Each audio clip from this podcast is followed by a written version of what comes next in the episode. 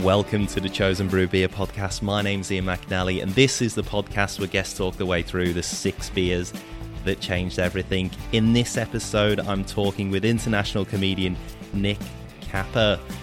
Welcome to those new listeners of the Chosen Brew Beer podcast. If you are following Nick Capper from Phone Hacks podcast or the Little Dum Dum Club podcast, where Nick is undoubtedly a star of the last few years on that podcast which I have listened to since arriving in Australia in 2009. I think I started listening at episode three, and now they're up to 500 episodes almost at the time of recording. So, warm welcome if you're new to this podcast. Please expect lots of stories from Nick Capper about Nick Capper's world. What a joy it was to interview him, and he knows quite a bit about beer. Let's get into it.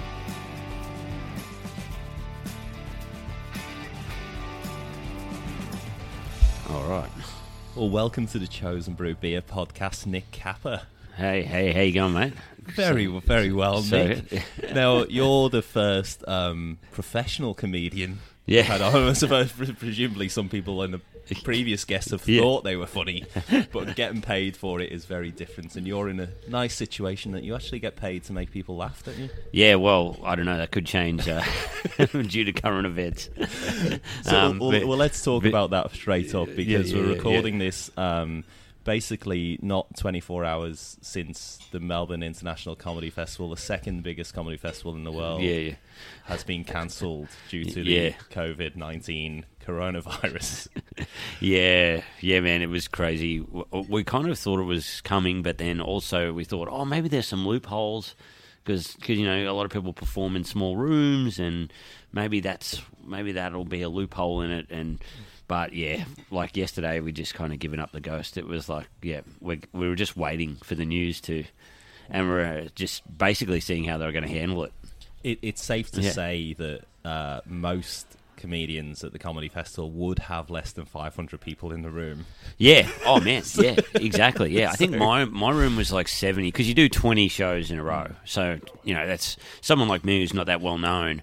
Yeah. It was it was um, going to be a mission to fill that every night. But it was looking pretty good, so it's devastating. But yeah, it's fine. Look, I'm I'm fine with the situation. I'm a lot of people. There was uh, like, yeah, sure, it's most of my income, um, but also a, a lot of people had invested a lot more. A lot of people come from overseas. A lot of people, you know, had printed everything off. I was lucky that I'm not that organised, so I hadn't printed off.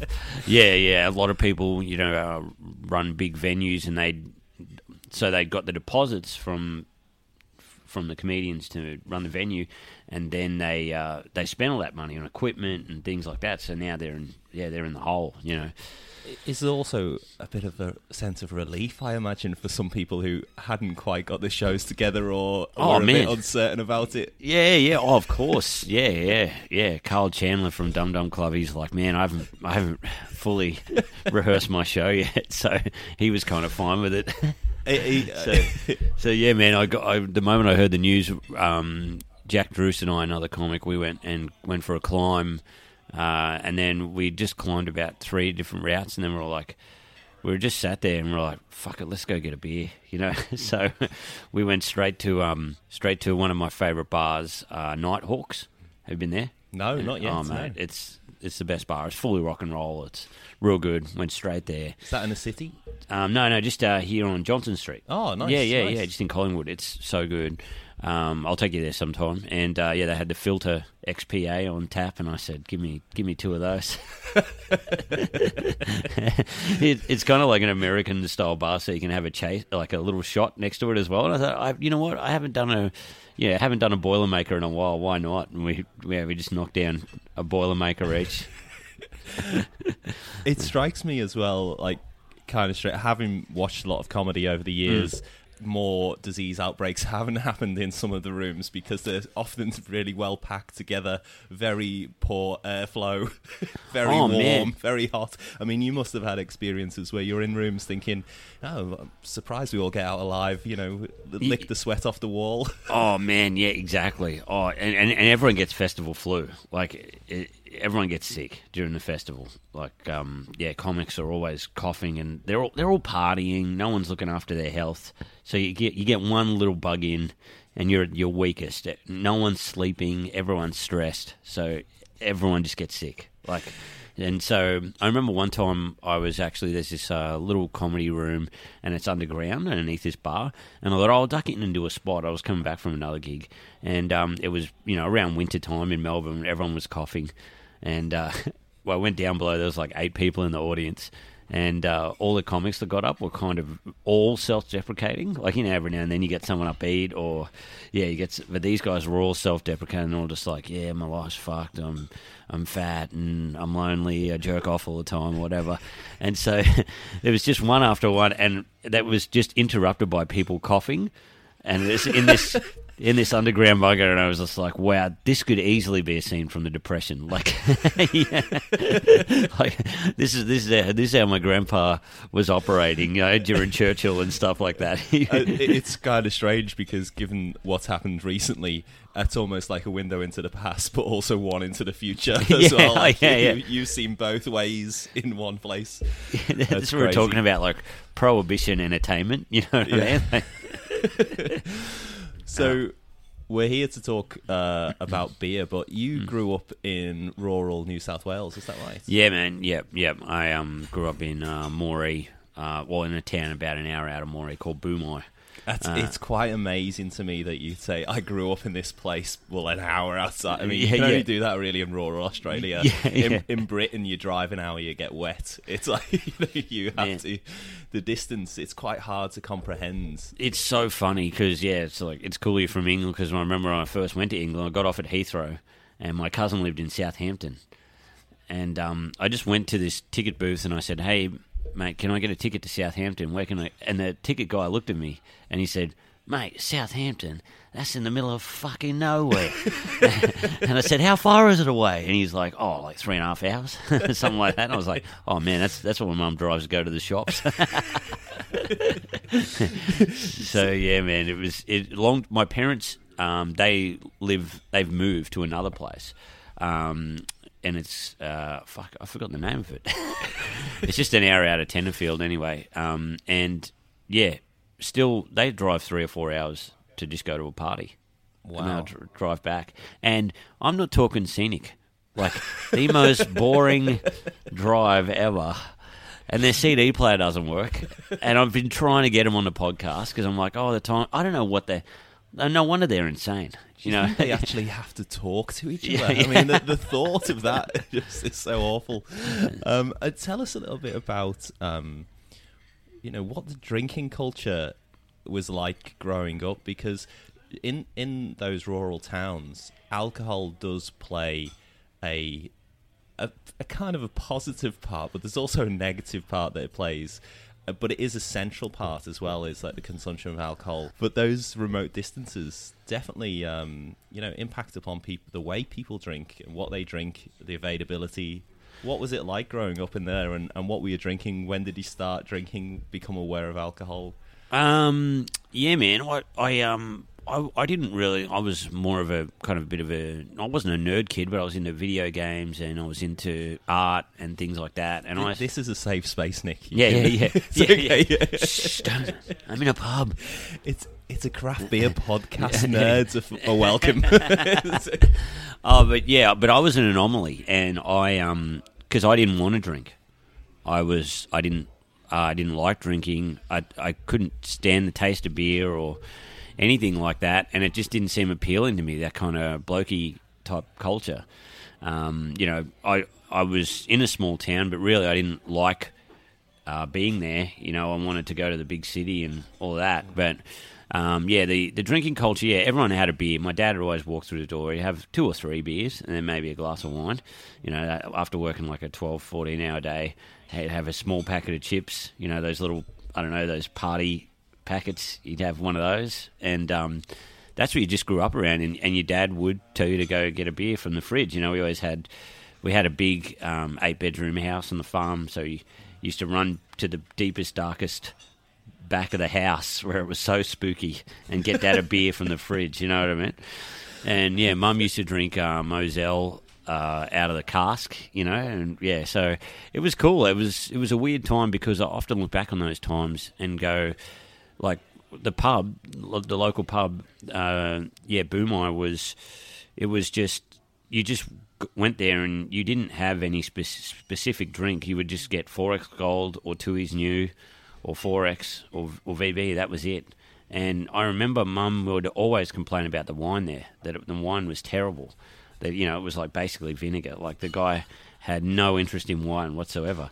But you still drank there, which is so weird. You know what I mean? Like, Well, You're captive, yeah, aren't you? yeah, yeah, it's yeah. not like you can go to Nighthawks over the street. Yeah, and, no, that's you know. it. Yeah, you are captive. But I thought, I thought, Mum- I thought, mum, at least switch to another drink or whatever. You know what I mean? And rum and coke was big, like mixing drinks, mixes. It's still big out there.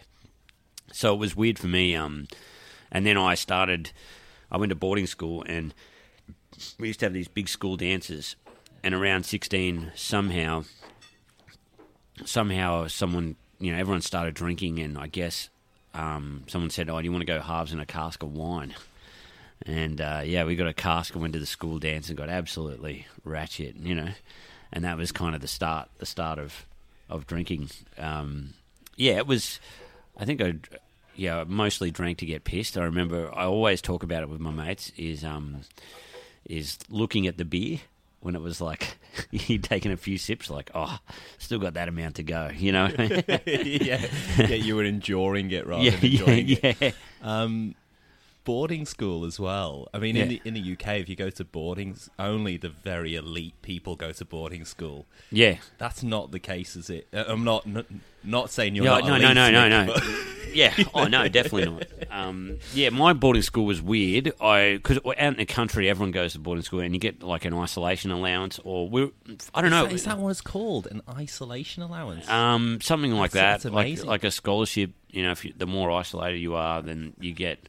But yeah, I went because of that. I went to a public boarding school, which was the weirdest fucking school on the planet. It was it was an agricultural school, and yeah, so we had a farm joined onto it, and it was cheaper for my mum and dad to send me there and to have me at home. It was like three grand a year or something. It was crazy. it's actually get you out of the Yeah, yeah. you can, So it was a weirder school. Yeah, it wasn't academic at all. It was just basically where farmers sent their sons to just go, and yeah, you would, yeah, it was very loose, very loose. It wasn't very academic. It was pretty sport based as well, but um, yeah, it was it was it was crazy. It was a crazy time, and um, but I I, sh- I could have gone to one in Sydney or somewhere, but I, I was too far away. It was like ten hours, and it was very expensive to do that, you know. But most kids from the country are, are pretty smart because you know you have one on one with the teachers. There was only like twenty five kids in my primary school, so you can usually get a scholarship. You know, I got a pretty good scholarship. I was pretty smart when I first went to high school, and then that was removed later on.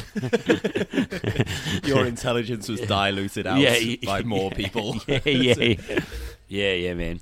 So yeah, that's that's when it kind of, and it was cool in year eleven because our school was pretty laid back. That once once or twice a term, you'd go out on this thing called night leave, and uh, on a Saturday night, the the uh, the uh, the bus would take you into town, and they would drop you off around six o'clock, and then they'd either pick you up at midnight or you'd have to make your own way back. And as long as you were, you'd have to come back and sign in, and as long as you weren't total, as long as you could write your name, then you were fine.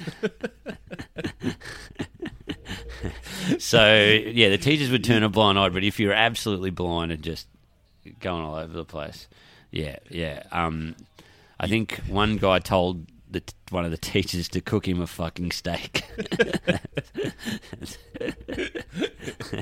which was pretty funny. but wasn't well received, Mm. presumably. No way. Yeah, he was he was a folklore legend. it, it almost sounds like your boarding school was run on like the basis of what bed and breakfasts in the UK are run by. Like Yeah, they yeah. do, they Yeah. lock the door at ten o'clock. Yeah. You have to sign in and out, and it, and you're paying for that as well. You know, yeah, it was a bed and breakfast for kids. Yeah. so yeah, man, there was this like there was this nightclub called um I don't know, and that that was kind of it's cool. I, I kind of like society a bit better now because you can be like a ripped person, like go to to the gym and train and not have an interest in drinking. And you can just meet someone on Tinder or you can make friends online through video games.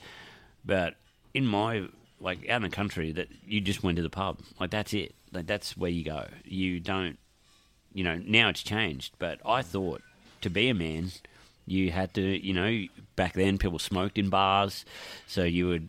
This is my entrance into being a man. You fucking play the pokies. You know, they kind of have this unwritten law that you have about four or five beers or six beers before you have a spirit.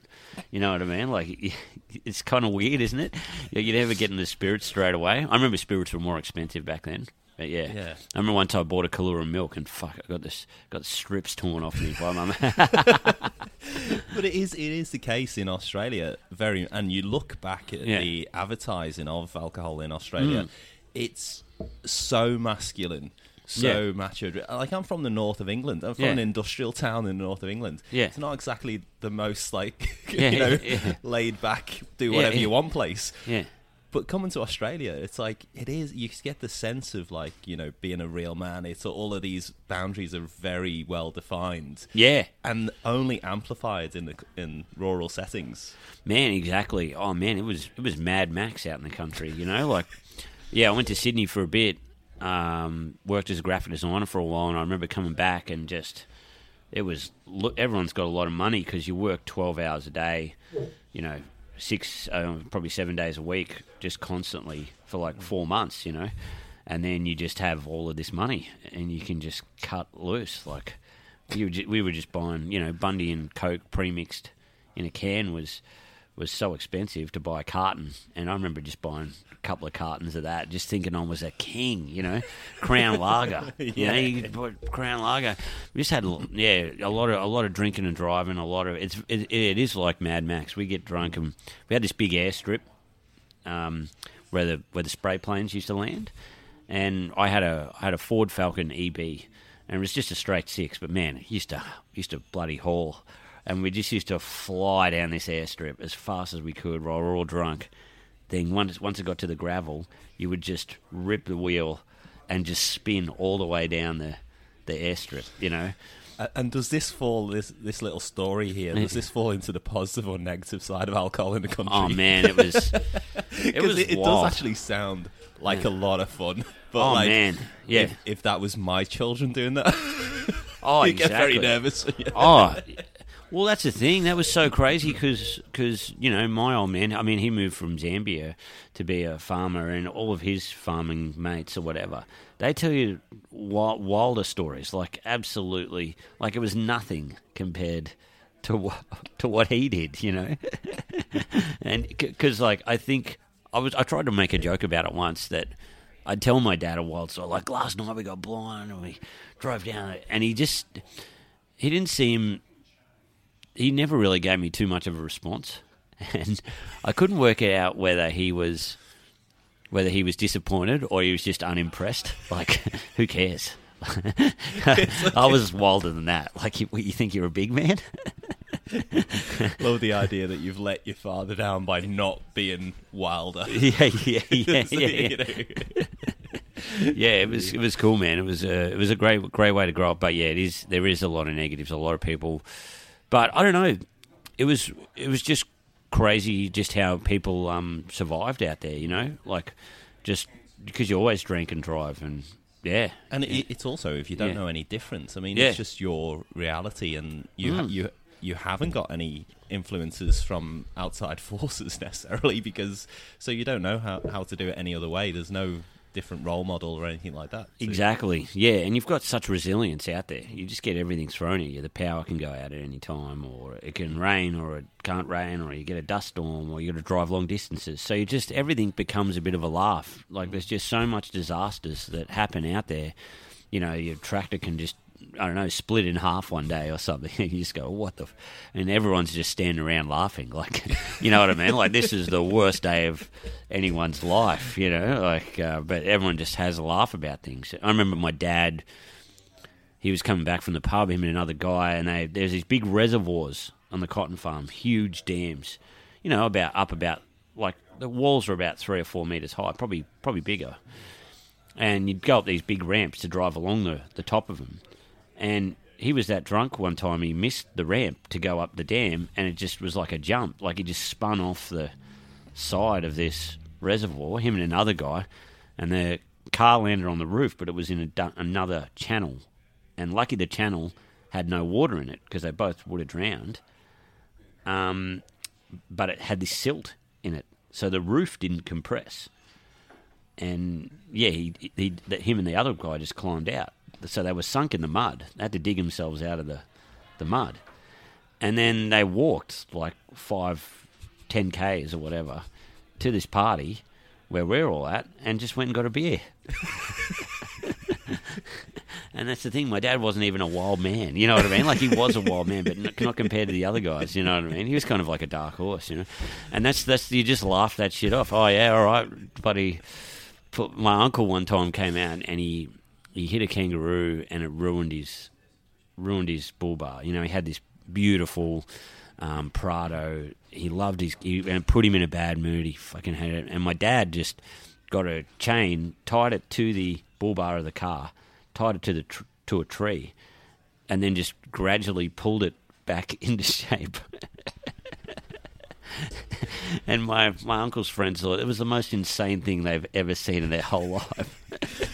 it's, it's that problem solving though, isn't it? Because in the in the city, yeah. you there's lots of people to do that job for you. You mm, hire mm. somebody to, but you, have got no alternative. You can't go to A and E. You can't go to the me- uh, local yeah. mechanics. You can't. Yeah. You just got to problem solve. You, oh which yeah, is, which does make people smart. oh man, yeah, yeah, yeah. Oh yeah, the um, my yeah. Um, sorry to harp on about my dad, but whenever we get a little little bit of packaging or like a rubber thing would come with something, Dad's like, save that.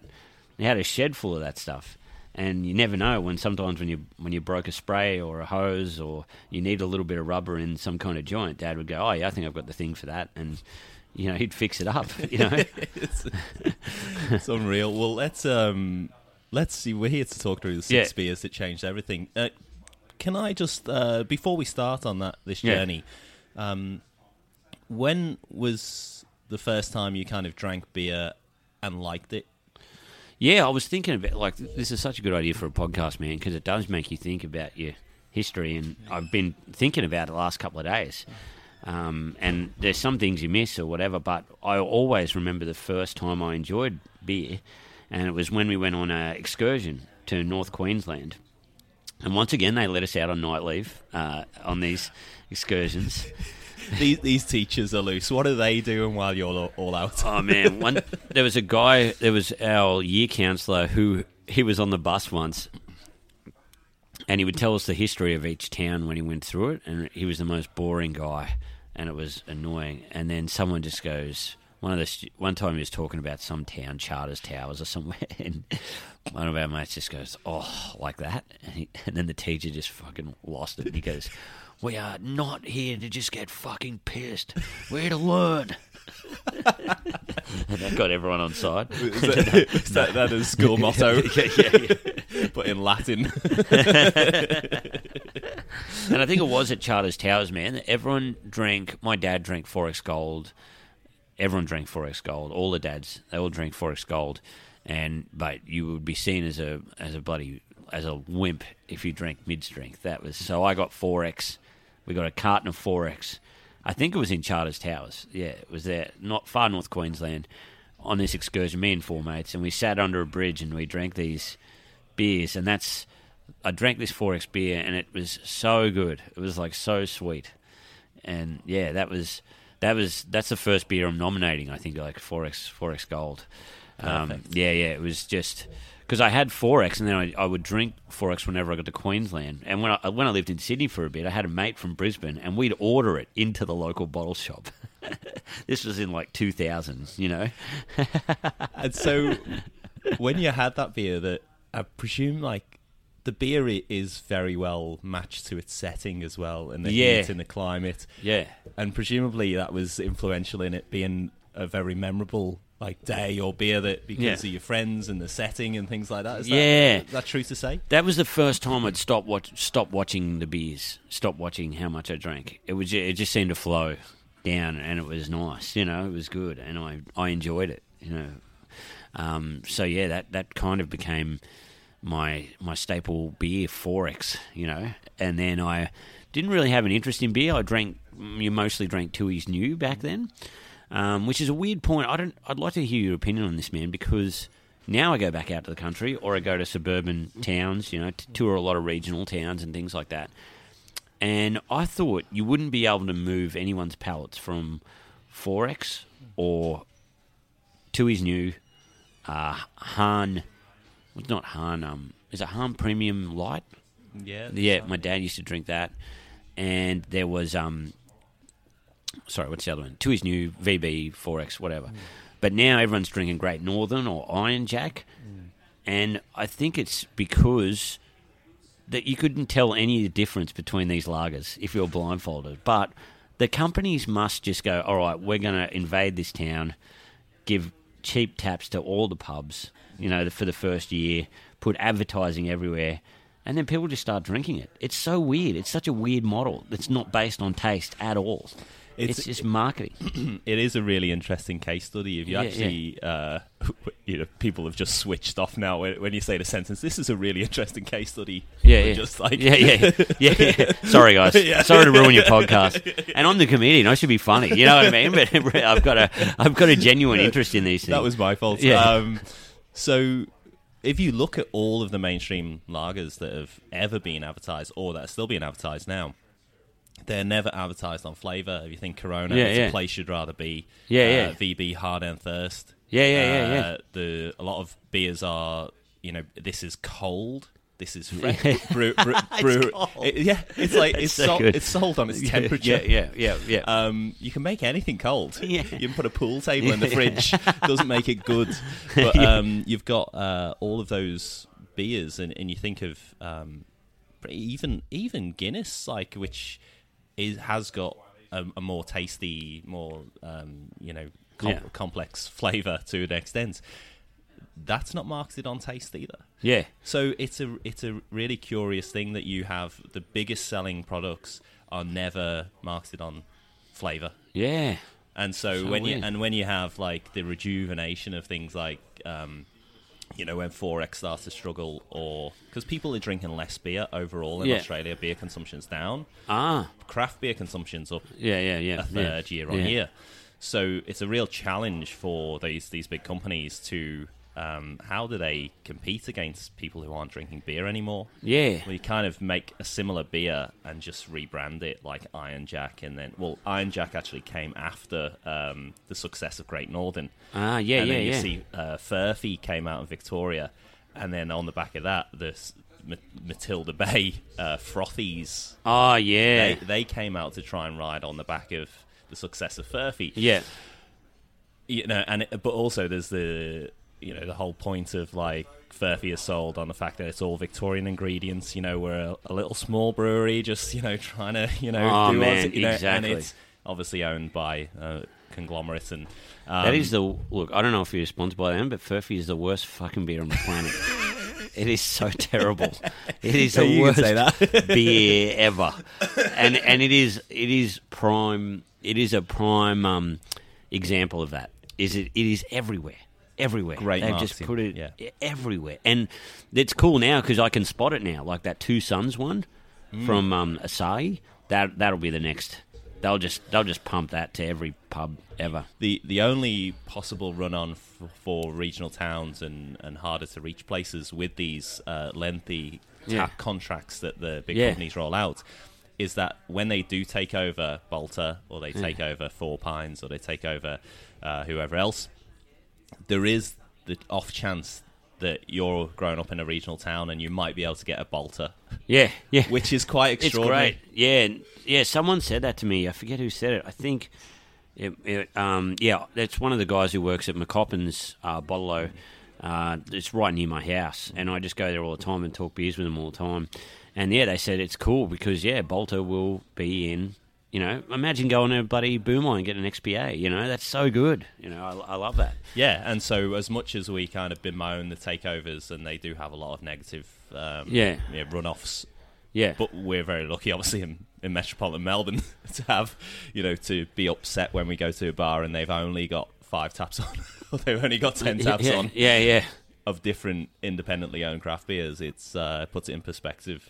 Yeah, it's still cool to like, even though they're owned by a big company. Like I like Kosciuszko. You know, like it's a nice beer, and uh, it's nice to be able to get one.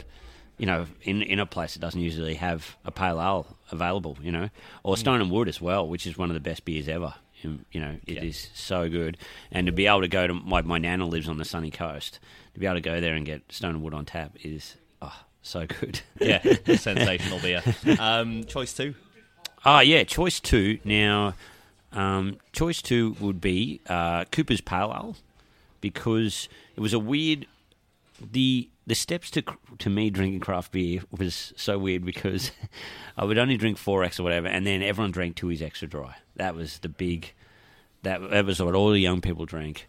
They even had two Tooheys Extra Dry Platinum, uh, which you've probably heard me talk about before on the Little Dum Dum Club podcast. Were like eight percent or something ridiculous, and you would just get a hangover four hours later from drinking. You would you would go to sleep and just sit up out of your bed with a dry mouth, going, "What did I do with my life?" it's such a strange idea that Yeah. you'd have a standard beer and Yeah. you'd just kind of double the percentage volume and call it platinum as Oh, though you, as though like you'd won a prize. or yeah, something. and they didn't come in a, six pack; they came in an eight pack.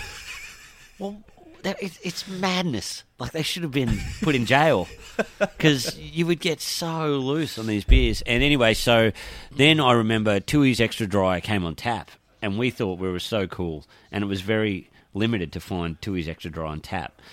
And then you would have every now and then you'd have a mate that was a bit rock and roll, a bit of a crazy, you know, a real. Uh, it was always a music rock and roll guy. It was never a, would always pull out a bloody Cooper's Pale Ale, you know, and. Uh, so my brother and I were into rock music and things like that, and then we saw people, and I had Cooper's Pale Ale, and it was so good. It was so good. And if you really wanted to write yourself off, you'd get a Cooper's Sparkling Ale that was like six or seven percent, and it would destroy you.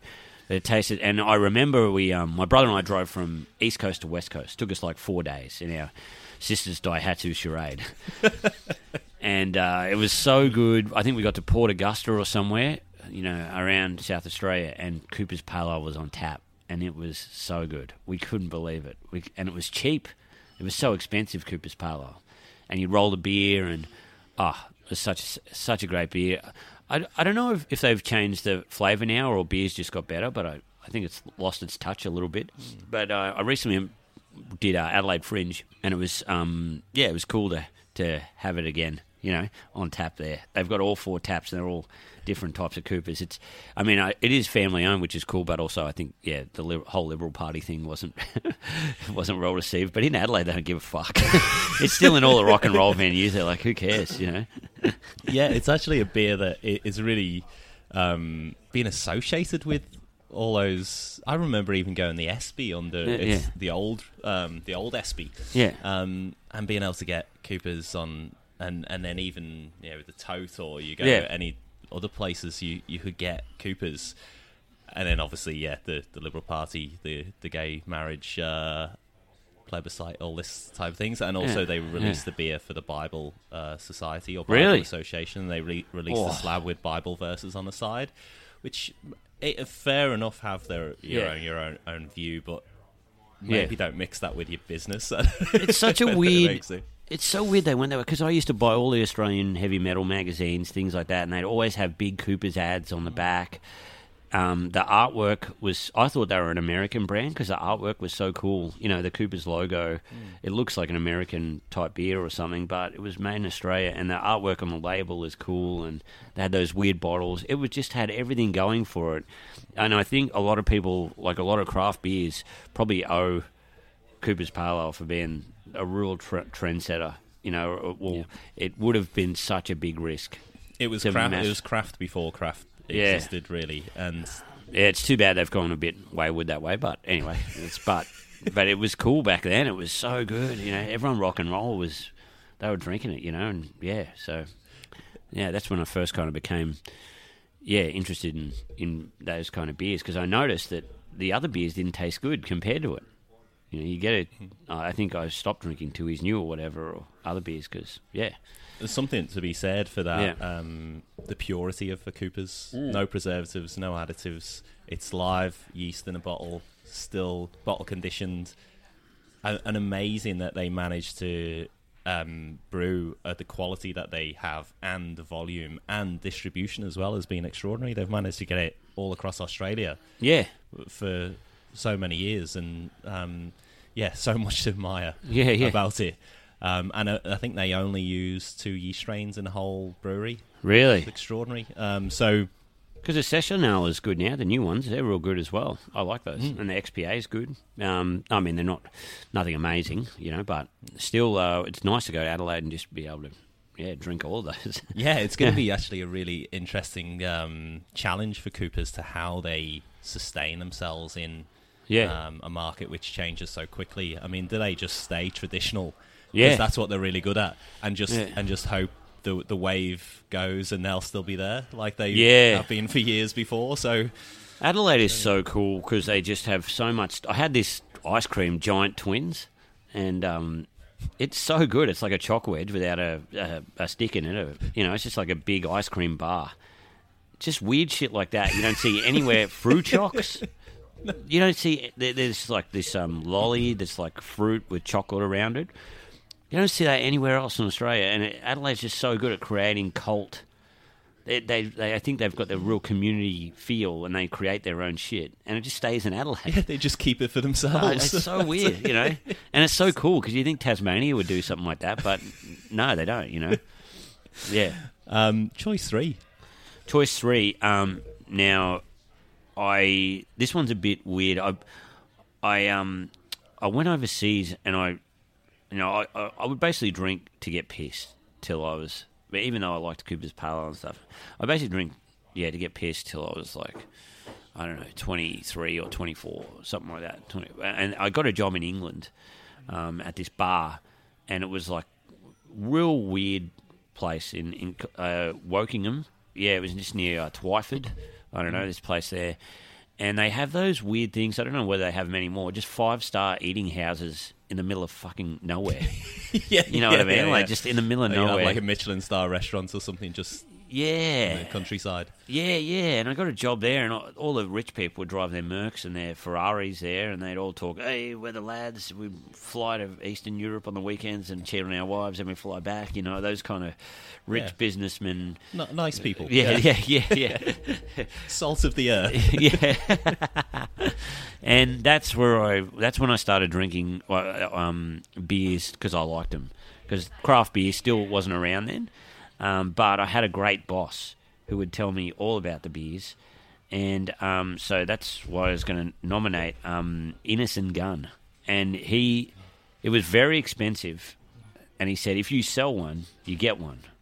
I think, or it might have been if you sell two, you get one. I don't know, but it was brewed in the Jim Beam, like in bourbon barrels, and it was so. It was the first time I'd like had a beer and go, oh wow, you know, this is awesome, and um, it was frustrating to work in the pub because you know, um, a lot of Brits, as you know, very straight. They don't go off any. So everyone would walk in and go, um, "Yeah, pint of Stella, thanks." And you go, "We don't have Stella," and and you'd have to. The, the, the the only thing we had closest to Stella was like, I forget what it was called, some Dutch beer or something like that. Amstel. Yeah, Amstel. Yeah. That's it. That's it. Yeah, yeah. So, yeah, yeah, Amstel. So See how diverse the choices in Britain that I was able to nail it first go. oh man, yeah. So, but I, I loved the beers. The guy that the boss, he told me all about the history of the beers, and yeah. So the Innis & Gunn was so good, but then he also showed me uh, Star um, Primen, which was a great German beer. Paulaner was so nice. It was. I was like, wow, these beers all. They have all got their own flavors and they taste so fucking good. And they've got the uh, the glasses that match the beer. It's got to go in that beer, you know. And there was like um, Erdinger, which was really hard to pour because it had this, you know, had to have the big head on it. It was a Weiss beer. That was so good. Erdinger was was great. So that's when I started drinking for the uh, just for the pleasure of and not having to get pissed. Really enjoy the beer, like you know. Yeah, and uh, Innis & Gunn was such a treat. Whenever I sold a few, the boss would let me take a few home. And I just wanted to get the word out there, you know. And um, yeah, he taught taught me about wines and things as well. I still don't know too much about wines, but like weird ones like uh, Viognier. I'd never heard of a Viognier, and it was so nice. And I impressed my girlfriend the other day because I, yeah, I got a Viognier, and she's like, "I've never heard of this before," and it was so good, you know. Yeah, So, yeah. Innis & Gunn. It's uh, it's a brewery just outside Edinburgh. Uh, Oh, yeah. It's um, yeah, they they age the beer in bourbon casks, and it just took on this real like vanilla. There was a lot. I remember there's a lot Oh, of kind man. of honey vanilla flavors. It's almost like drinking ice cream. It was like so, but it was quite boozy as well. I think it was like over six percent Yeah. or something, and but just something really to sip on, and perfect as well for a, for an English winter. I mean, a great beer just to warm up and, and settle on and sit into, and then like as you say, the Czech pilsners like Staropram and, Paulaner, um, Yeah. and the different Weiss beers. Oh man, and the theatre as well. Obviously, if you're working in a oh, that's nice right. place, Star with- was Czech, wasn't it? Did I say it was but- German? Yeah, it, it, it was German uh, for a small time in the ni- Yeah. early 1940s, late late 1930s. So um, yeah, and pouring them into a vase. I mean, amazing, Oh, so good, man. It was. but hard to wash those glasses. Oh, it was You so can't get your annoying. yeah, yeah, and you, you, you know, and the boss was vigilant about it. They have to be in these beers. No one, in, no one out there gave a fuck. they were just British dudes wearing fucking whatever rod and gun clothes tucked in, and they only wanted to talk down to you as well. You know what I mean? Like you don't. So that's why I had to get good at it ah, yeah. because they, the rich people, they want to really talk down to you or. Man, Yeah, there- yeah. There, there can't be more worse rich people in the world than British rich people. Oh man, yeah. But it was uh, people saying, "I don't want any of that foreign muck. Just give me a Stella." yeah, yeah, yeah. but it was cool because once you won their respect, they. Like, I remember because I think I think I had a Innis & Gunn a while back. I think I found one in a Dan, Dan Murphy's or something, and I had it and it was good. It was real good, but it was not as good as I remember it.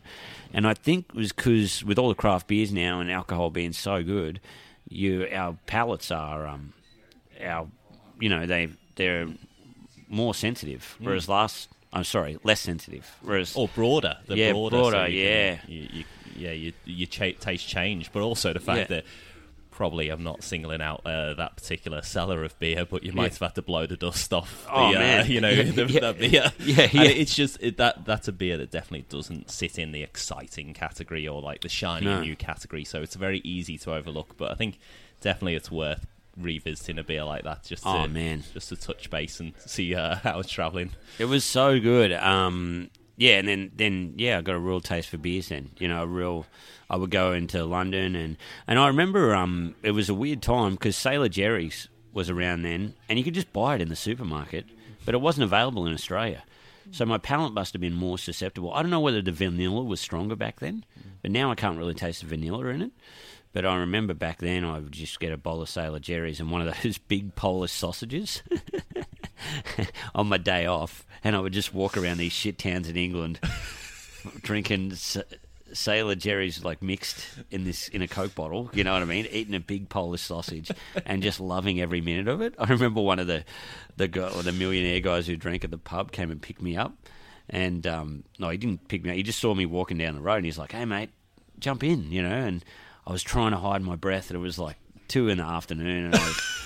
I was drunk. I had this big sausage in my hand, and he drove me to Slough, where they filmed The Office. Yeah, yeah, yeah, just dropped me off in Slough, and I was like, "Wow, Slough!" I took a photo. I couldn't believe it. I was I was drunk with this big sausage. God, I must look like a disgrace. Oh, it was so funny. Best day, though. So, Nick, despite the fact that the Melbourne International Comedy Festival has been cancelled, it even it pains me to say it, but you you have been taking your show around Australia up to this because Melbourne, is, for, in many respects, is kind of a full stop, or at least a um, a end of a paragraph for comedians because they have been touring a show in the run up. So, tell us a little bit about how that's been going.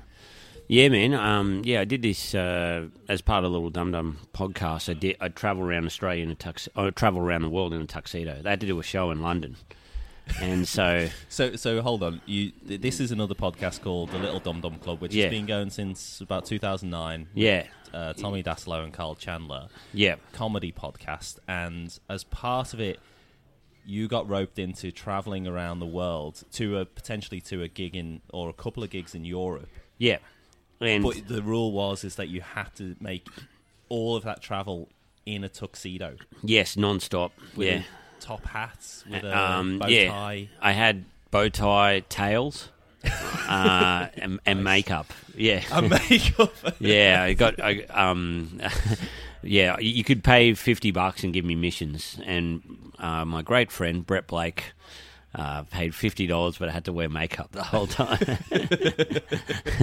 so yeah, it was it was uh, it was crazy. It was very testing, but yeah, it was a fun trip. You know, yeah, going through Serbia, and I did a gig in Serbia. Never thought I'd ever go to Serbia. Yeah, but yeah, I went through what nine different countries. So, um, and then we tried to kind of do trans weird transport arrangements as well. So, like f- I flew to Kuala Lumpur, and then I flew to uh, Shanghai. Got a taxi in Shanghai for an hour to Shanghai train station. Then got a train to Beijing. Then flew from Beijing to um, to to Uh, Poland, and then flew from there to Serbia. And, actually- all in a tuxedo. all in a like, all- tuxedo. All, of it. And The whole time, So yeah. I'm presuming, you know, being a, being, I know how wealthy comedians are. Oh, man. You would have had uh, five or six different tuxedos to choose from. Uh, yeah, yeah, yeah.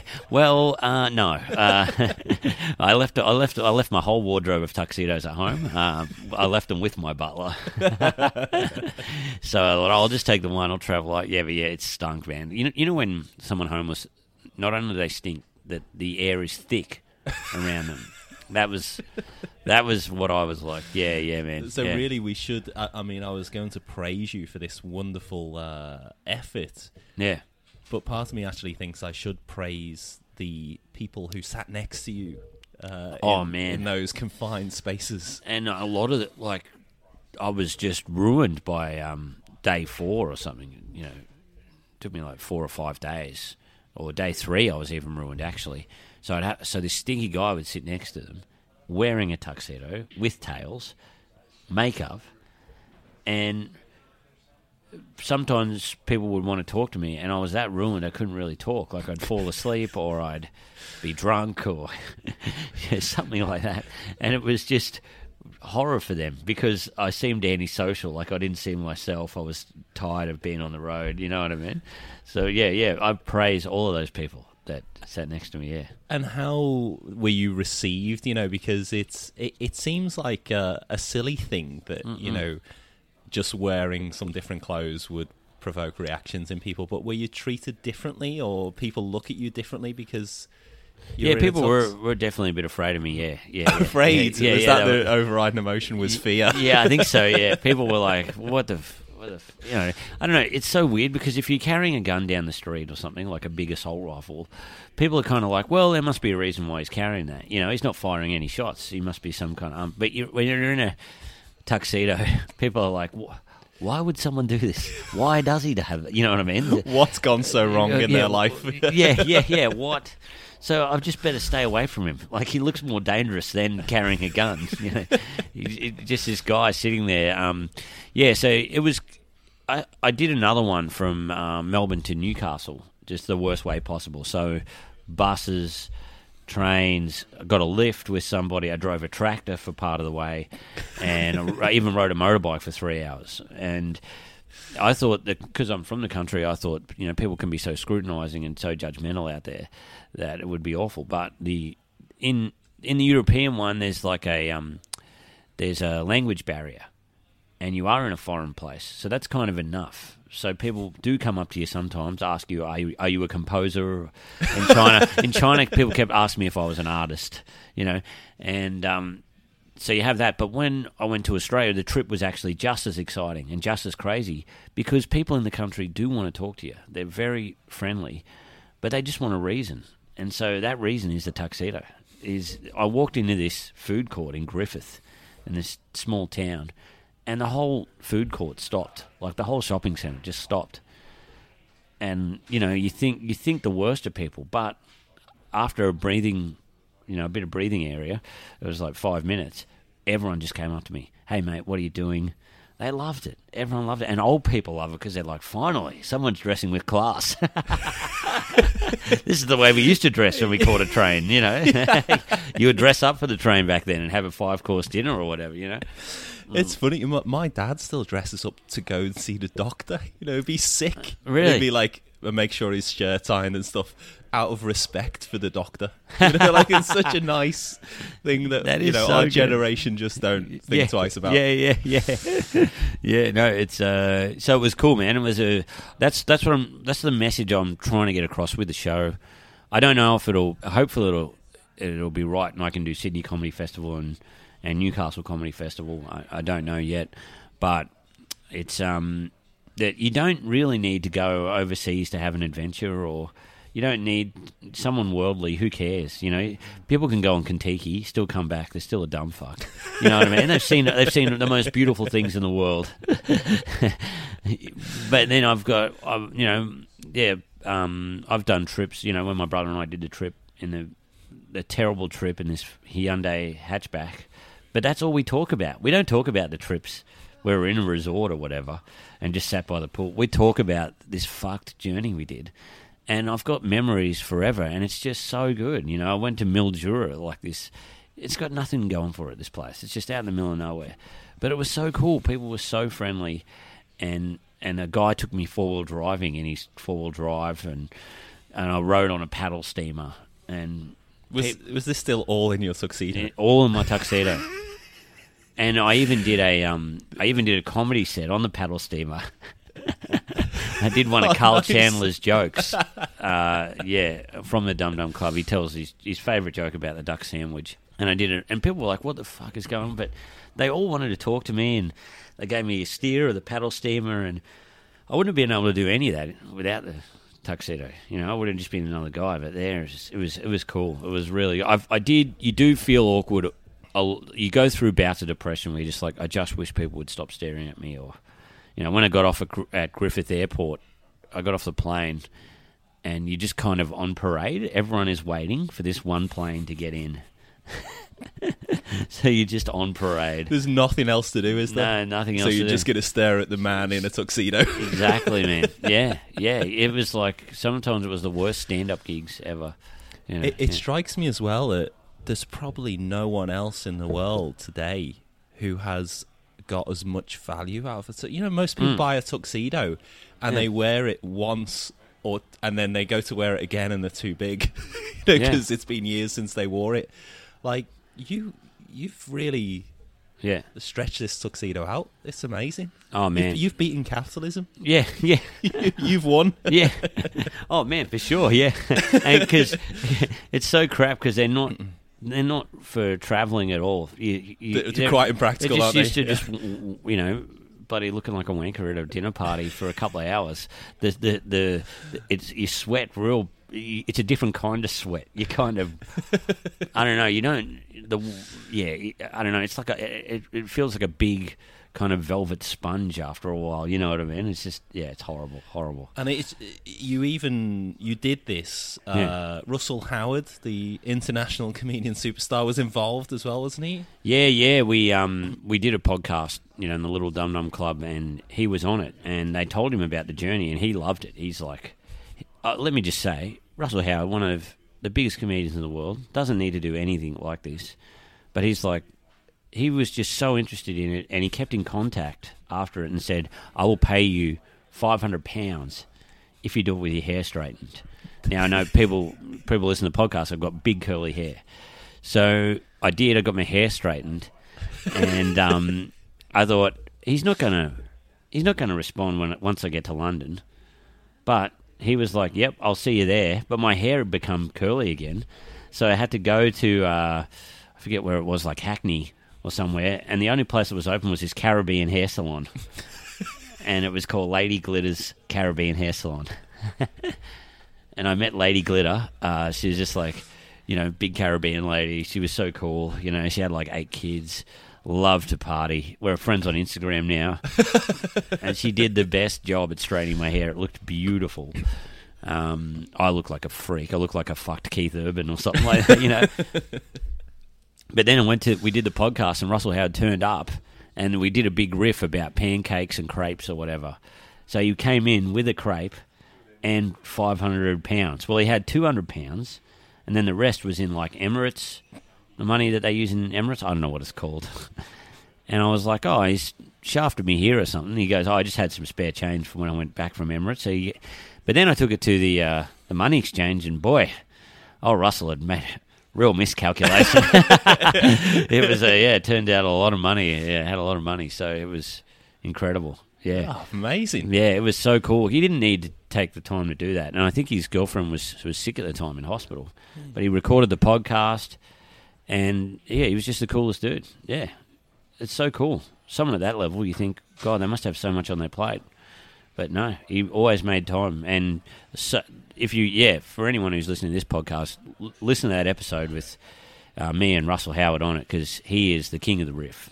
Like such I a professional. will. I'll put a link to it in the show. Yeah, notes, yeah. So, uh, if you need, if you'd like to listen to uh, Nick on that episode, and might explain away some of the. Oh, what- man. what- like, but also well done to you because you've. This is your adventure. You didn't have to travel around the world No. in a tuxedo either, and that even the thought of this would make a lot of people anxious. Yeah. But you went and did it, and you rode out all these, you know, what is held, you know, notions of how people should dress, and overrode that, and you know, got, you know, all these these doors did open for you, and you saw a different side to people that perhaps you wouldn't have seen. Oh man, I got friends for life. There were these two farmers I met, uh, Muddy and Killer, and they both they wrote to me. They were fans of the podcast, and they said, "Yeah, when you come through Dubbo, come and stay at our place, and you can drive one of our tractors part of the way." See, I definitely would not have gone, So yeah, but you did. yeah, Now friends for life. yeah, they're friends for life. Now they um, I went back out there. Uh, they organised a tour. They flew me up. We did three country gigs, and one of them starting stand up. And it was just like oh, I couldn't believe it. I was just like, this is the best, you know. When the the guy um um the guy who lent me the motorbike, yeah, he just contacted me on Facebook and said, hey mate, um, I saw you doing this part of the journey here. Why don't you why don't you use my motorbike? And I said, oh great, I'll see you at your house. And he lived in this like it's like five houses in this town, Sandy Hollow. And he goes, I won't be there. I'm on holiday. Just walk into the backyard, pick it up, and just ride it out. Wow. so I just walked in the backyard with like Muddy and Killer, these two guys by my side. I must must look like the most regal thief you've ever seen. I needed I, a mask. I keep forgetting that you're doing all of this in a tuxedo. Yeah, it's yeah. so mind blowing. So yeah, man, I um jumped on the motorbike and was flying down this road, and he said, "Oh, just drop it off at my mate's pub." So I rode into the pub in, in Singleton, and the bloke said, "Yeah, just take it into the beer garden." So. I drove it. In, I rode it into the beer garden, people were like, "Oh man, James Bond's really let himself go. He's put on a few kilos." All these tradies are staring at me. Uh, just a man in a tuxedo rides into the into the courtyard and just t- leaves the motorbike there. Just walks away. just throws the keys at the, Mm. the landlord, and that's it. yeah. So yeah, it was crazy, man. It was. It was. It was I would. That's what I'm trying to do. Like, yeah, people are going out to these country towns, helping out people who are doing the bushfires, but just go out there anyway.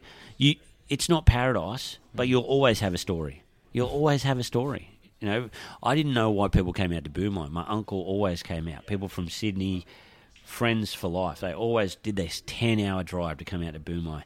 And it would rain, or there'd be too many flies, or they get their cars bogged in the mud, or it would be too hot. I remember one time we had a barbecue inside because it was too hot. you know, and I was like, I would think as a kid, why do these people want to come back? But whenever we went up to Sydney and we stayed with them, that's all they talked about. They didn't talk about when they went to Fiji or they talked about when they went out to Boomi. You know, and that's what I'm trying to get people to do is is yeah, do these adventures. Do you know? Don't dress. Maybe you can dress in a tuxedo if you want, but it's it, you'll have memories that last forever. You know, you'll meet so many people. Yeah. You, you've cornered. You know, don't go in a tuxedo. You've Yeah. cornered Mark. That's Yeah, yeah, yours yeah, now, yeah. Nick. Like no one can take that away from you now. Yeah, yeah, yeah. Someone um, dared um, Brett Blake and I, and I hope to do it one day.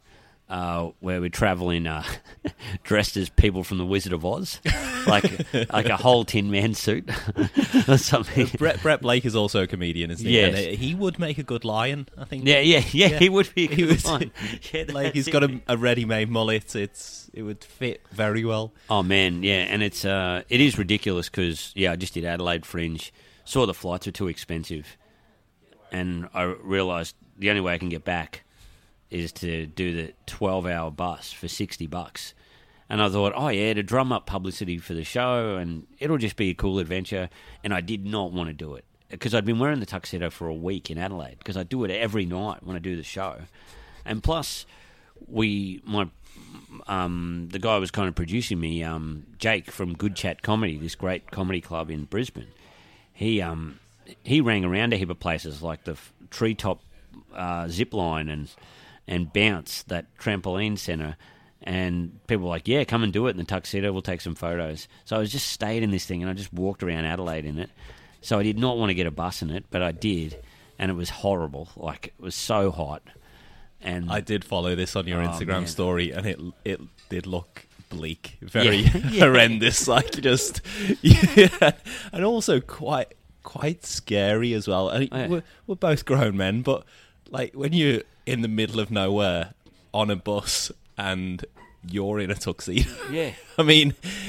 You, you do kind of. You would have been thinking, well, I don't know if I'm going to make it all the way. Oh man, exactly. There was a bloke walking around with a pickaxe and a, and a metal detector in this town, and and I, I was like, oh god, people are crazy from this. But then he got on the bus.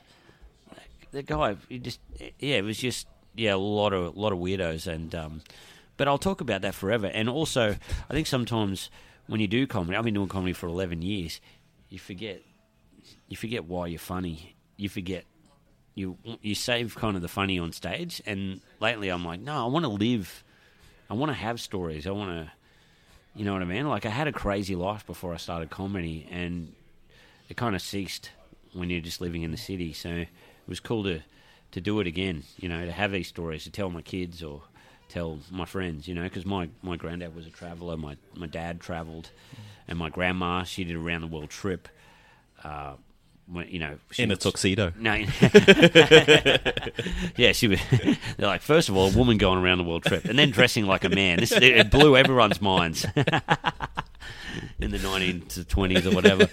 Um, but yeah, so and I loved their stories. You know, I loved them. I loved hearing all of their stories. My my grand my other grandpa, he was a policeman, and so he lived in all these shit towns like Moulamein and you know around Coonabarabran and stuff. But they have all of these stories when they they were broke and they play cards every night, and you know they they had, they had to milk a cow. But when everything works out for you, when you've got the house and the car and you've got comfort, you don't have any more good stories. Uh, Yeah, so so it's cool, man. It's great. It's true. It just dawned on me as well. The one thing worse than turning up to a, a town dressed in a tuxedo is being dressed as a policeman. Yeah, yeah, That's like, uh, yeah, yeah. that particular fancy dress not always well received Yeah. in uh, certain communities. So It's Ill- it's illegal to dress as a policeman, isn't it? it is, yeah. Oh yeah. damn, that'd be cool. I do. It's my um. I would like to do it one day. Is because you see these cars on the side of the road for six hundred bucks or whatever. Still a few months, Rego. Have a thousand dollars in my pocket or whatever. Just buy one of these cars and drive it. Just So, see yeah, how far you can get on a thousand dollars. Yeah. I tried to do it with this trip, you know, but uh, yeah, I I couldn't find a, a car. Yeah, that was that was you'd, you'd always find ones that were too good, you know, like two grand and one grand or whatever, you know. this is if you got anything that isn't Yeah. as good. Yeah, That's the uh, yeah the race to the bottom. Well, uh, Nick, choice four. choice four. Yeah. Um, now this this is a hard one. This is real hard because I do want to promote Australian craft beers, but then also I've got to I've got to say my beers that because I come back from England, uh, my palate was good or whatever, so I couldn't find anywhere in Sydney that had good beers. Only, um, but they probably I don't know if they still exist. Was those Belgian beer cafes? Um, so you go there and you get these great Belgian beers. So I think it would have to be uh, La Chouffe.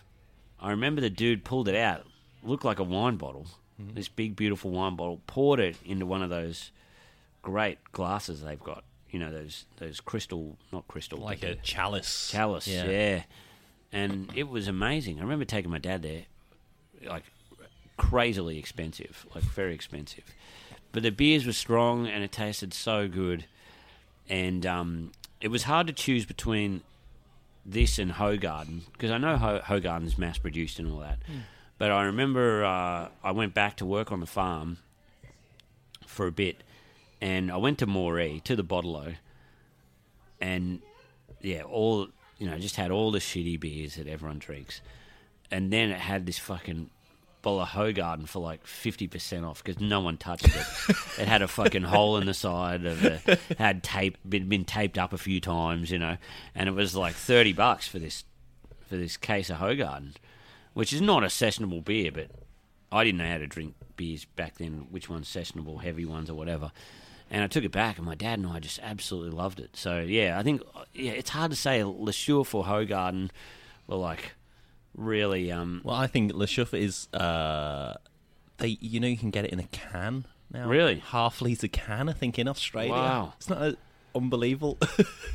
and but uh, that's a bit of a shame really because the whole experience was you know having you know because these were four craft breweries or whatever y you would went to the Belgian beer someone have an apron they knew so much about the beers I was trying to get a job there and um, yeah the bloke pulled I was like man what do you got for me? And he pulled out this and he put the two glasses on the counter. They'd just been washed so the glasses were cold. Poured it like a fine wine. It was incredible. You know that, that whole experience made the whole thing.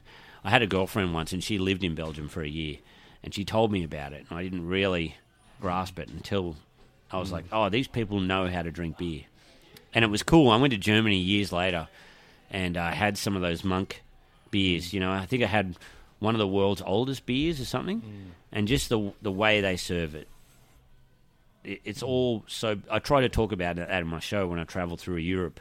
I remember I was on a train in, in Germany and I um I bought a I think it was an Erdinger or something like that, and even though they gave it to you in a plastic cup, they made sure it was poured beautifully, and the head was on it. You know, it was so different to Australia where you just get a fucking can thrown at you and a four and twenty pie. You know, here they had a nice chocolate and a little pastry to, to go, and you, you're just like, oh wow, Europe is they know how to do things. You know, they know how to do things beautifully. So yeah, man, yeah, I'd say I'd say Le Chouffe was that was that really turned my my beer palate around. I was like, oh wow, this is this is real good, you know. Um, yeah, it was it was cool, and just to, my dad and I just love this case of Hoegaarden, you know. And I got it for like thirty bucks. You know, it was it was weird. You know, no one in Moree would ever touch it. you know. I can imagine it would have been such a sea change from drinking whatever else was out because it, it is significantly different. It's cloudy, Yeah, lemon. If it's relatively fresh as well, it's you know it's such a good experience. The Hoegaarden. yeah. Oh But man, yeah, and and the bottle shape as well. That's quite a nice, attractive, uh, nice little brown bottles they've got as well. Um, yeah, yeah. yeah, great choice. Yeah. Um, Choice five. Choice five. Now this is this is hard. We're getting into some real real hard territory here. My, honor, my honorable mentions is going to go forever.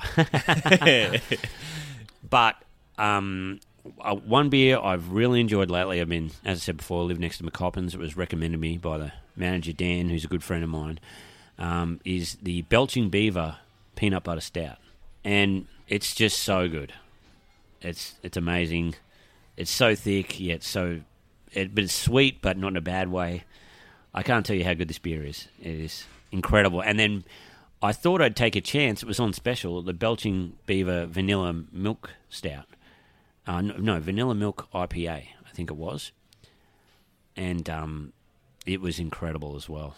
I've been trying to get it, get him to order it in since. And the funny thing is, is um, Sterling, one of the guys who runs Balter, or part owns it or whatever.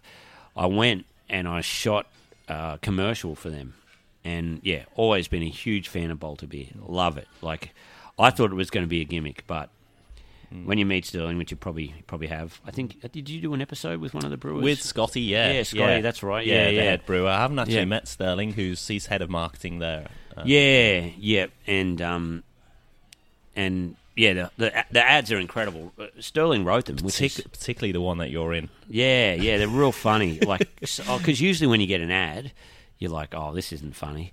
and it was cool because I understood beers a little bit. You know, I I, I try to. I, I mostly talking out of my ass, but You're doing a very good job, yeah, Nick. um, you know your beer. Oh, that's It's good.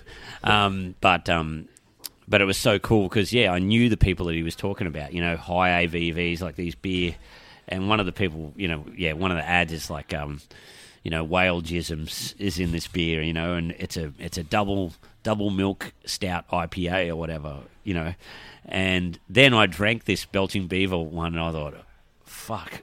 I am the, I'm the dickhead now, like you know what I mean? Like, and and I put it on Instagram. I was like, I was just on an ad that took the piss out of these beers, and um, Sterling's like, no, no, it's it's not that. It's we're taking the piss out of people that drink them. You know, you know what I mean? Like that, that go on about it. He goes, it's not the beers; they're great. You know. So I was like, oh yeah, that's true. So um, yeah, man, it was uh, it was it was uh, yeah, this peanut, this Belgian beer one, it's so good. As much as I want to support Australian breweries, I've got to say it's it really knocked me over. And uh, to have a nice stout is like so good, you know, Yeah. because there's heaps, so many good IPAs there. Yeah. But when you get a good stout, it's oh, it's mind blowing. Stout is underappreciated Yeah, generally there's a lot of misconceptions about stout um, but one of the difficulties of having a beer like that and there's been many of them over the years as soon as the you know you have like a peanut butter stout or something Yeah, like yeah. that is you think oh this is this going to be balanced is this going to Yeah. be too sweet too, is it going to be drinkable because a lot of those i remember there's a brewery in the uk wells who do a banana bread beer yeah, and it is sensation like you take the Yeah. first mouthful and it tastes like banana bread Wow. wonderful. Four or five mouthfuls in, dreadful. Yeah, yeah, because it's just too much of yeah, of the one thing. Yeah. and so I'm presuming I haven't ha- actually had this beer before, but I'm presuming that this, you know, you get to the bottom, you want a second. Yeah, yeah, man. Yeah. it was it was great, and I think you. I don't know if you want to discuss it after the six or whatever, but you said what you like to eat with. Yeah, let's do it now. with, with the beer. Um, yeah, the guys in McCoppins, uh, they uh, they um, said you should eat these chocolate coated pretzels. And uh, I remember my, my girlfriend and I were going through a bit of a tough. We had some tough things going on in our life. Um, we just go to we go to the bottle get like two cans of something really nice, like the peanut butter milk stout, or I mean, sorry, the peanut butter stout, um, like the Belgian Beaver, or something from Ale Farm, something big, thick, and heavy, and then we get a um, yeah, a packet of chocolate coated pretzels, and we just watch David Chang uh, series, you know, Ugly Delicious and stuff on Netflix, which are incredible. And that just got us through this hard time, and we loved it. We loved it. It was total vegging out. You know, we didn't achieve anything, but well, you you absolutely Yeah, did. yeah, we did, Uh, yeah, you yeah. achieved, you know, comfort and and but we calmness and um, yeah. And were you wearing your tuxedo while? I wish. Uh, yeah, so it was just such a great time for us to we we often look back on that and go, oh, that was that was real good. yeah, we're hoping we have Yeah. some more difficult times ahead, so we can fall back on that brilliant plan. um, yeah, so that's that was a that's a real good beer. I, I just love it. And uh, stouts. I remember one time we went to this. There's this place near where my parents live. Uh, went to um, Deepwater, right? And it's this place in the middle of nowhere, one to, one horse town. And uh, I was there with uh, mate Carlo, and we out we're I'm good friends with these guys who run a brewery out there called New England Brew Co. And they started a while back. They do great beers in this little town called Uralla, and they said you've got to try this this craft brewery in Deepwater. And we're like, what? There's a craft brewery in Deepwater? No way! Like, what? Went to the pub there. The pub was closed because they were doing renovations, but they said we're still selling se- selling beer out of the stables. So we walked around the side. They had the horse stables with a couple of horses in it, and then this fucking bar, and the the labels were printed so badly on the on the beers, you know what I mean? You can tell some old guy done a Microsoft Word or whatever. then we had this Russian stout, and it was like the best like stout I've had in years. Like it was so good. It was like nine percent or something, and we just couldn't get enough of it. Yeah. Yeah, Is this it was- choice six? Ah, no, no, No, but but. I was just saying honourable mention. honourable mention for Yeah, sure. Yeah, absolutely. I still don't know if they're professional, if they or if they're going anymore. but yeah, that was good. But yeah, probably my choice six. Now this is so hard, so hard. Is um, uh, but probably the the uh, tall Tallboy and Moose uh, oat. Uh, what is it? Oat milk IPA is so good. Yeah, yeah. It's And Yeah. ha- uh, did you have that first at the tap room there in Preston? no, I haven't been there. I'll have to go there. Actually, Yeah. I might go there tonight or something. No, I don't know. um, yeah, I haven't been there, but um, I had they had a sour that was real good as well. But this beer is just so good. It's Was this the the pillow talk? Yeah, Was that- pillow talk. yes, that's it. yeah, that's it, yeah. man. Sorry, I should I should have done some research before. But no, you did. once again, like ah, just such a good beer. You know, um, just the flavors and everything, and how it does. You know, it's, hard to get creamy right. So Yeah. hard. Yeah, and they get it right. You know, so yeah, yeah. It's a texture that we don't necessarily uh, you don't necessarily look for in a beer. yeah, But when it's done well and the the, the sense the sensation of the smoothness uh, and, and also that lusciousness that it gives is really special. And the can art on that design was yeah. was gr- really fun as well. Oh man, that's that's the coolest thing ever. Is yeah, my, my girlfriend wasn't into craft beer at all, but now she's really into it, and we follow all the illustrators on the cans. we love it, you know. Um, that's become part of it as well, you know. But yeah, that that beer is incredible. But get those big ones in the in the big cans there. I just love buying one of those. Like it's just, especially when you get a good one. Like, uh, uh, it almost got to ten, but only because it's limited edition, you can't buy it anymore. Was was uh, the Balter um, versus Garage project. That was so good. That was just an absolute belter of a Yeah, beer. those releases Balter have done, you know, Oh. have, have all been exceptionally solid beers, haven't they? Incredible. Yeah, the latest one. What is the one? Dimples, Dimples is. Oh, I had it last night, and that's why I'm feeling like shit today because I fucking necked about two of them. And I was, I was, you know, um, yeah. So that those get an honourable mention. The Balter XPA. Once again, I thought it was going to be a gimmick, and no way. It blew, it blew my head off. Like it was just so good, and it's a beer you can drink all the time. And it's cool if you go to some surf club in Burleigh or somewhere. It's cheap, like at, on tap there. It was just yeah, one. It was on, I, I I don't usually go over twenty bucks for a six pack. You know, I used to be a bit tight, but now I'm a change. But Balter was the first one to kind of tip me over the line there. And when I found out the Stone and Wood Brewer guy got them to, and, and his story, yeah, Yeah. he won those awards, and he was like, a, what was he a concreter or something? Yeah, he's concreter by trade, and and just um, like he he built that um, brewery from scratch. And fair play to the guys at Yeah. Balter. Yeah, yeah. They hired him and said on the basis that he could build Yeah. this brewery from scratch, but kind of a bit of pressure over your head when Oh, man. uh, I think they at that point they'd had investors um, valuing um, the business at around seventeen million dollars before they poured a beer, and so Jesus. when that's on your head, you do kind of wonder, you know, how how's this going to play out? But Scotty is he just really loves what he does. It's he would brew f- for free in his spare time Yeah. anyway, and the fact that he's got this huge brewery to play around in. Um, that's probably belittling it a bit, but obviously, but he and even when I interviewed him, he showed up. He was covered in malt or so, and you just think this guy is leading by example. He's not there just kind of supervising. He's doing the hard yards and really uh, putting the hours in. So, Yeah, yeah. When when I like, I didn't listen to all of it, but when I heard that, like, the, I love guys like him that you'll meet some craft brewer or something, and I don't know, they've got tattoos and a beard, and they'll talk all the bullshit and stuff. And they do an okay job or whatever, but they think they live for the beer. But, they don't, but then you've got a guy like that who's like, like a no bullshit guy who just makes good beers and shuts up about it. You know what I mean? Like, Yeah. it's so cool. Like a, you need that part. It's like it's like ACDC. You know, They they're like, oh look, we're not going to fuck around with, st- you know.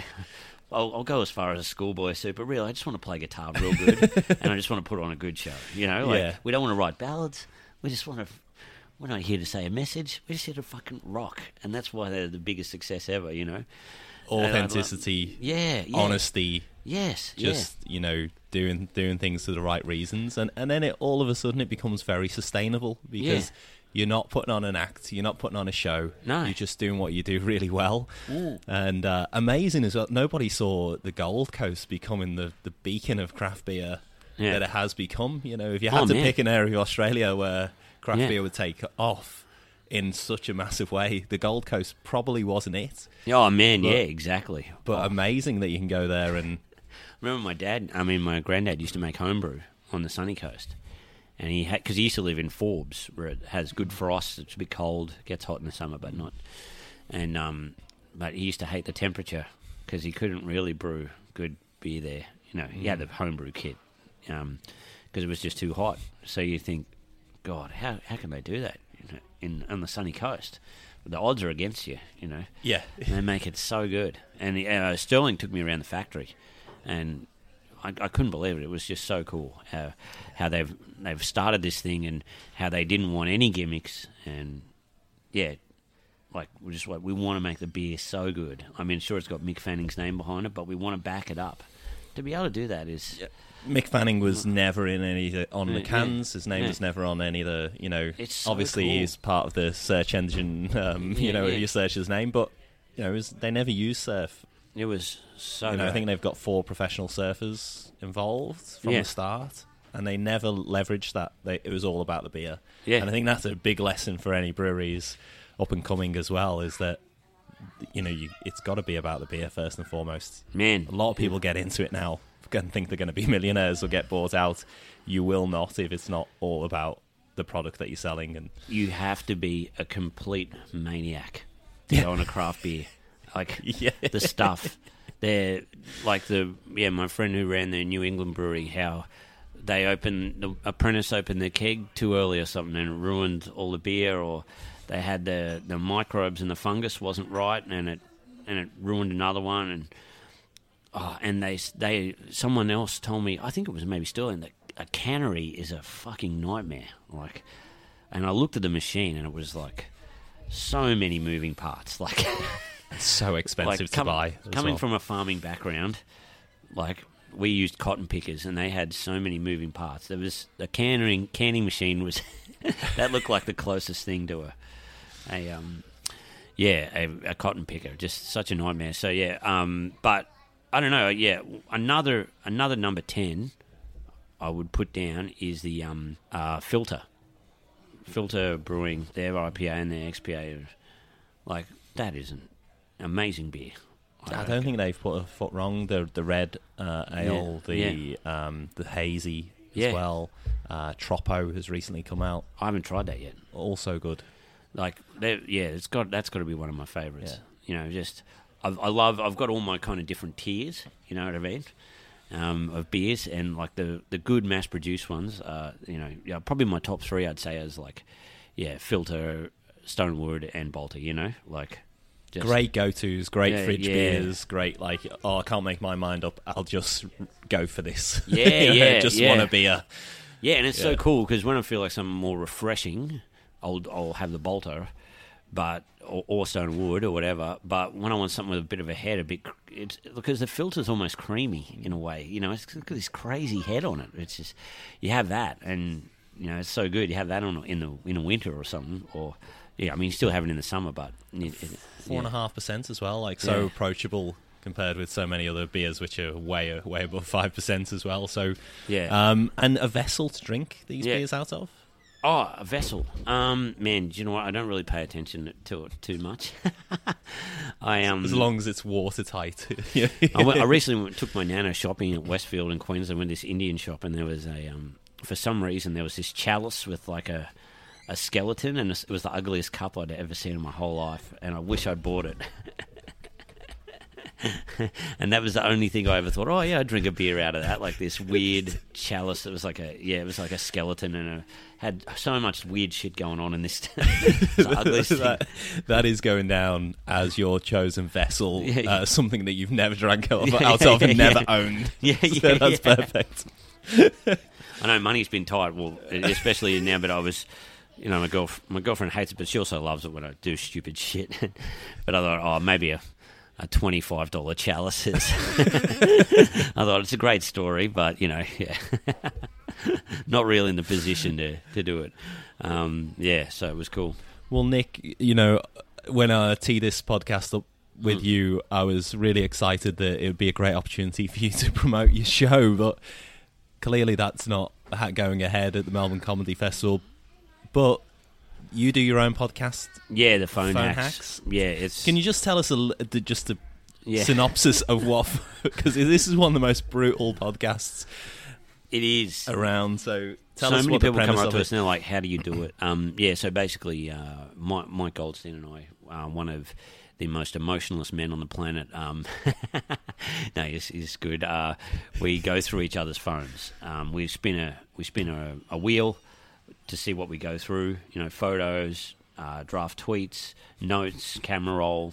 Sorry, camera roll, um, and Google search history, which is terrible because God, oh, yeah, when you're a comedian out in the road, you Google a lot of, a lot of and, stuff. and you have guests come on, don't they? And Yeah. you all have to switch your phone around to the next person. Oh man, handing your phone over to somebody. I still have. We're two. We're what, sorry, one hundred episodes in now, and still handing my phone over to to a stranger is, oh, because you you forget about stuff, and it's horrible, man. I, I can't. I still can't get over the anxiety. So yeah, then we do that, and then we um have also have a spinning wheel at the end of the podcast where we can do a hack on each other. So you can comment on someone's photo. Uh, last time. I got Mike to comment on one of his friend's photos from like 2017. This is the most horrible thing. This this deep dive, Oh, man. going back in somebody's social media back Yeah. to 2017 and Yeah. commenting on a photograph. Yeah, yeah, man. What did he? What what was the? Um, and it was, um, why would you take this photo? It's not very good. and then she wrote, um, deep diving back to 2017. Hey, Mike, looks like comedy's not working out for you. so it's terrible. Yeah, you got, you know, you got, I recently had a text because my flatmate took a photo of me. Um, my pants had ripped, but also I had a hole in my undies as well. So it was like Inception, like two pants deep. You could see my balls. and he got me to send that photo to my mum, going, I need my pants fixed. Terrible. It's the worst podcast ever. So yeah, each each day is is a real surprise. And as we mentioned, I'll put the link for phone hacks in the uh, in the show notes as well as long as well as the Little Dum Dum Yeah, Club yeah, yeah. episode as well, so people can listen to that. Yeah. Um, but Nick, thanks so much. Yeah, no Yeah. worries. Thank you. I, hopefully, I'll have some shows in Melbourne. I'll do the Tuxedo Traveller show sometime. So yeah, keep an eye ear for that. But yeah, man, it's such an honour to be uh, on a on a podcast that isn't. Well, it's kind of comedy. You, yeah, you, yeah, it's real funny actually. You're funnier than most guests we get on the show. So, no, no, no, not most. But uh, yeah, you, yeah, it's good. It's good talking to someone outside of comedy because you, yeah. It's it's funny, uh, really. Comedians have got to be on all the time, you know, and there's no pressure. Yeah, yeah, absolutely. So yeah, thank you so much, and uh, yeah, thanks thanks to everybody who makes all these good beers. So good. Yeah. I, I, I special shout out also to um uh I had this lager ages ago, and it nearly got in the top ten.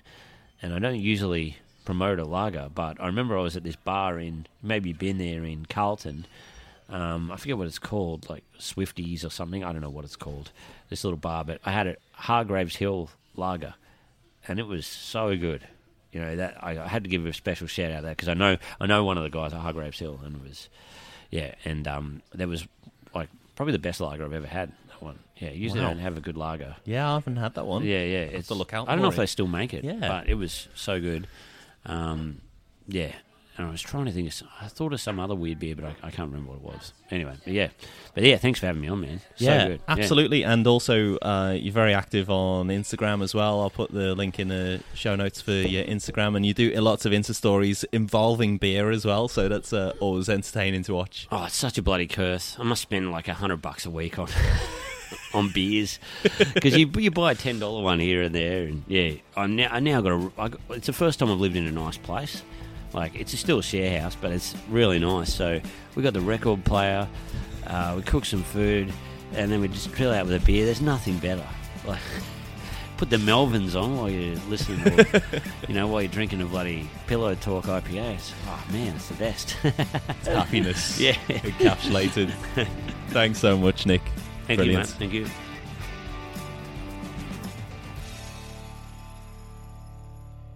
So that was it.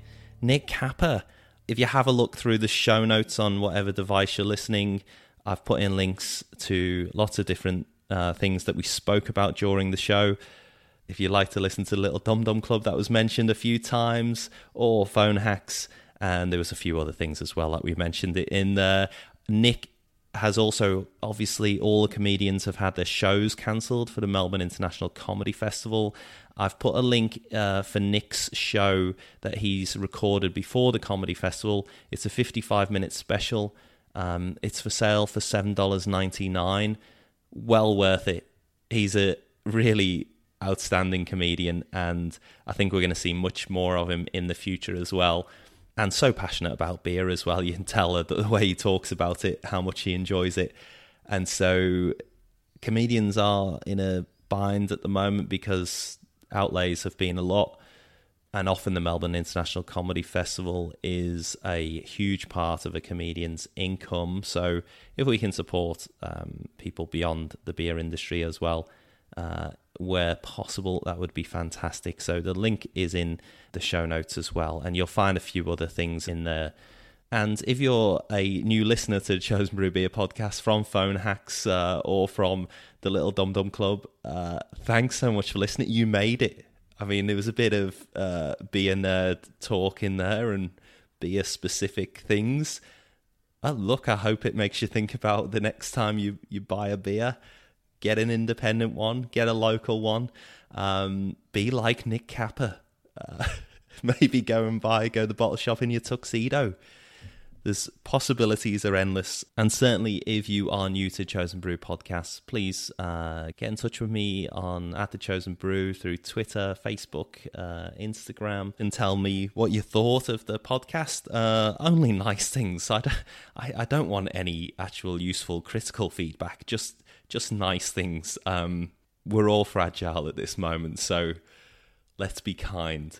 You might also be interested to listen uh, to my other podcast, which is called The Wheel of Sport, the greatest sports stories ever told, which does have a wheel that we spin, uh, just like Phone Hacks podcast. Now, the Phone Hacks podcast was set up about a month after the Wheel of Sport podcast. Now, I'm not saying Phone Hacks stole the idea of a wheel in the podcast, but you know, it does seem a little bit too close uh, for coincidence. But we'll uh, I'll let that one slip. Um, find that in the show notes as well. If you are a rusted on die-hard chosen brew beer podcast listener, thanks again for joining us, and it's just great to talk beer. Let's keep doing it. I'll keep putting the episodes out. Leave a review, send me a message keep filling up that well of kindness. And uh, thanks so much for listening, and we'll speak soon.